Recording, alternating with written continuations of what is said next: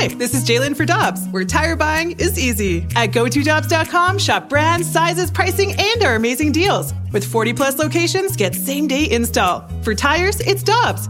For deals you can use, click on GoToDobbs.com now.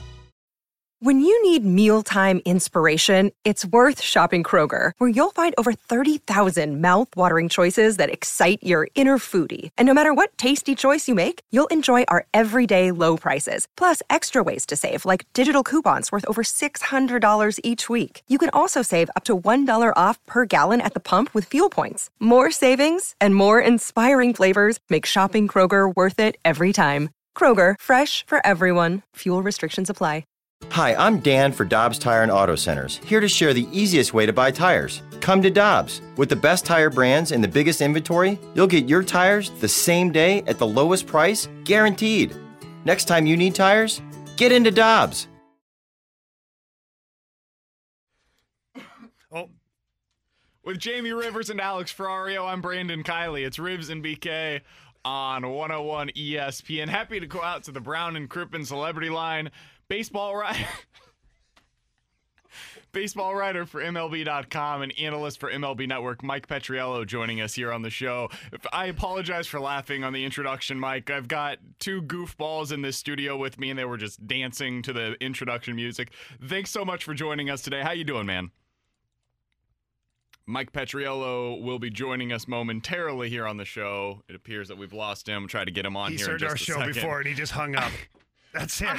I need to explain to the audience what just happened because I sounded like an idiot there for a second who had no recollection of what was taking place. I'm I'm trying to introduce Mike Petriello, who is, in my opinion, one of the best baseball analysts in the business. And then these two knuckleheads are over here like doing the Matrix thing. It's amazing. It's absolutely amazing. So let's go back out to the Brown and Crouppen celebrity line. Happy to be joined by Mike Petriello. Mike, how you doing today, man?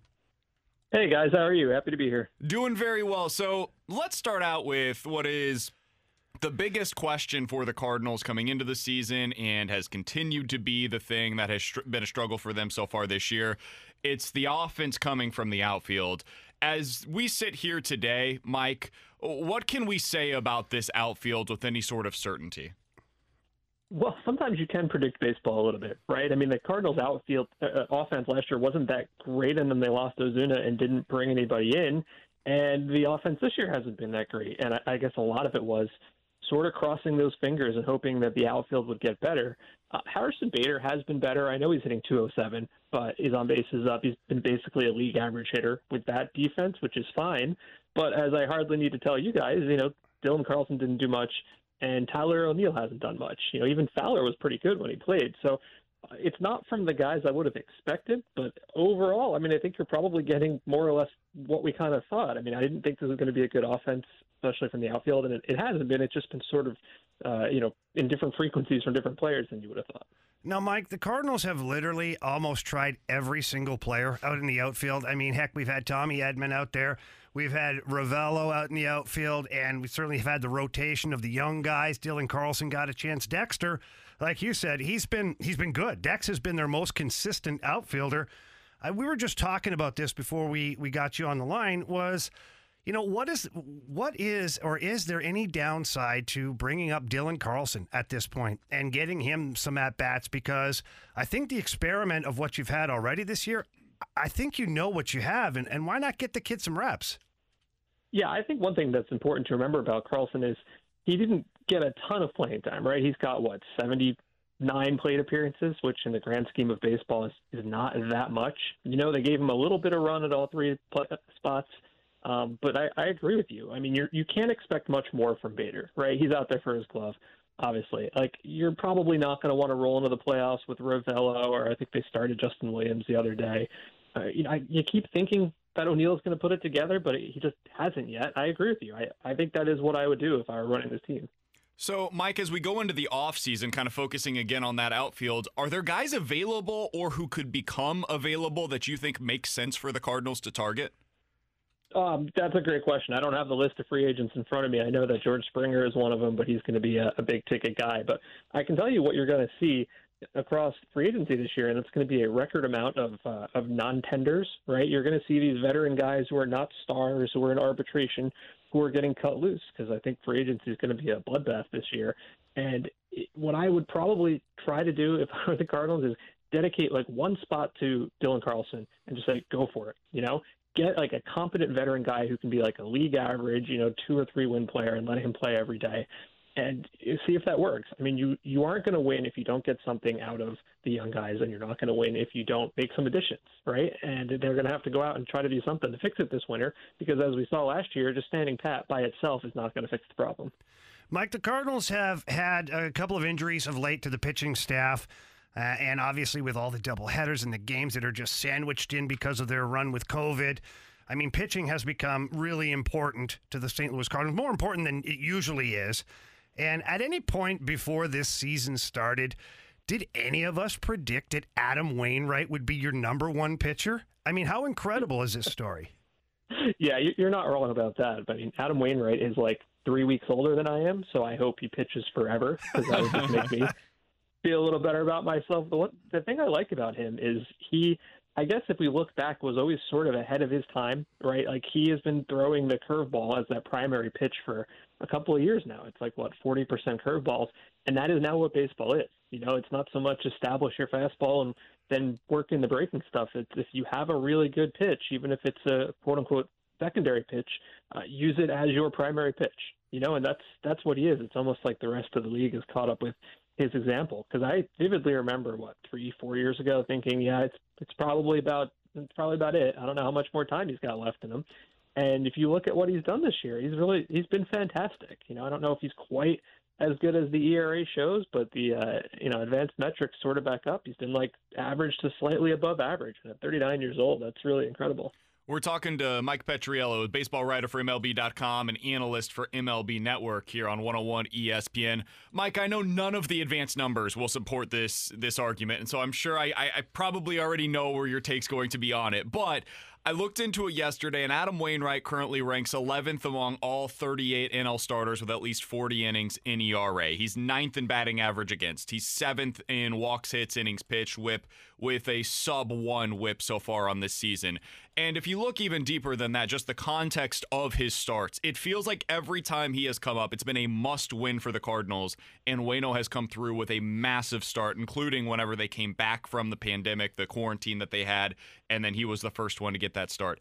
Is there any argument for him to be in the conversation for the Cy Young Award or at least the comeback player of the year this year, in your opinion? Uh, no, no.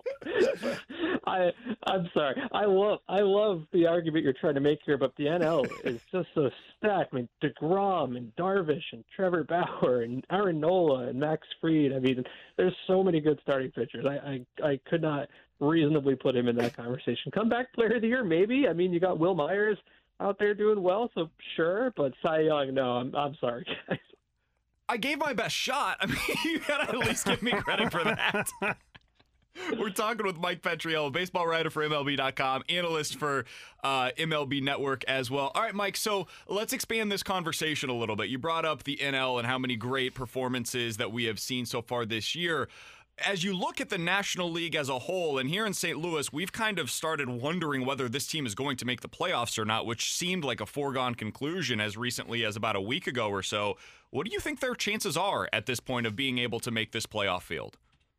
I'm reasonably confident about them. And I think if you look at the teams ahead of them, the Phillies are sort of a mess right now, and not just because that bullpen is legitimately historically bad.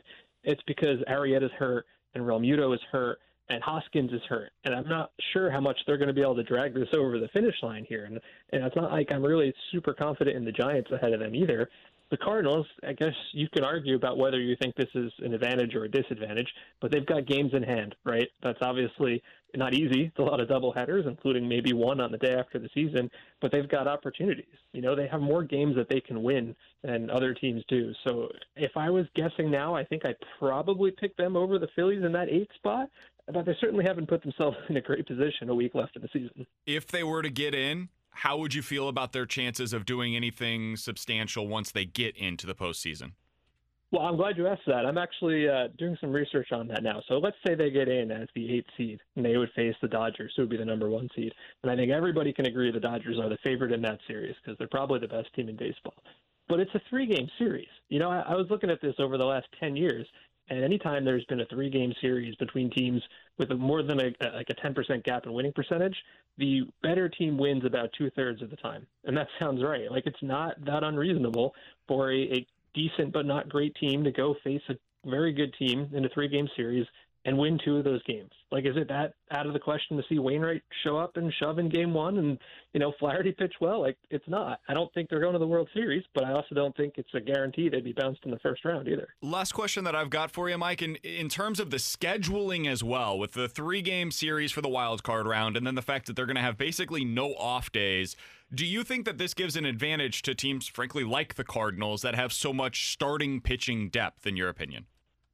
I think it has to. Uh, I mean, I think if you think about the way that the postseason has been structured in years past, with all those extra days off, you know, teams rely heavily, on just like four guys. Like I don't have the number in front of me, but I think last year the Nationals used Strasburg, Corbin, and Scherzer, just three guys, and they threw something like 60% of all the postseason innings, which is insane to me. And the way we're going to have it this year with no days off, it's going to look a little more like regular season baseball, you know. So you're going to need that fourth starter, maybe even that fifth starter, and depending on how you want to rank the the Cardinal starters, you know, if that fourth guy is Dakota Hudson, if he's healthy, I know he had an arm injury yesterday, or or, or Kim, uh, that's not so bad. You know, I think I'd feel decent about that. He is Mike Petriello. Find his work, MLB.com, where he's going to have that piece up, I would imagine, here pretty soon. He's also an analyst that you can watch on MLB Network. Give him a follow on Twitter at Mike underscore Petriello. Mike, we always appreciate the time, man. Thanks so much for hopping on with us today.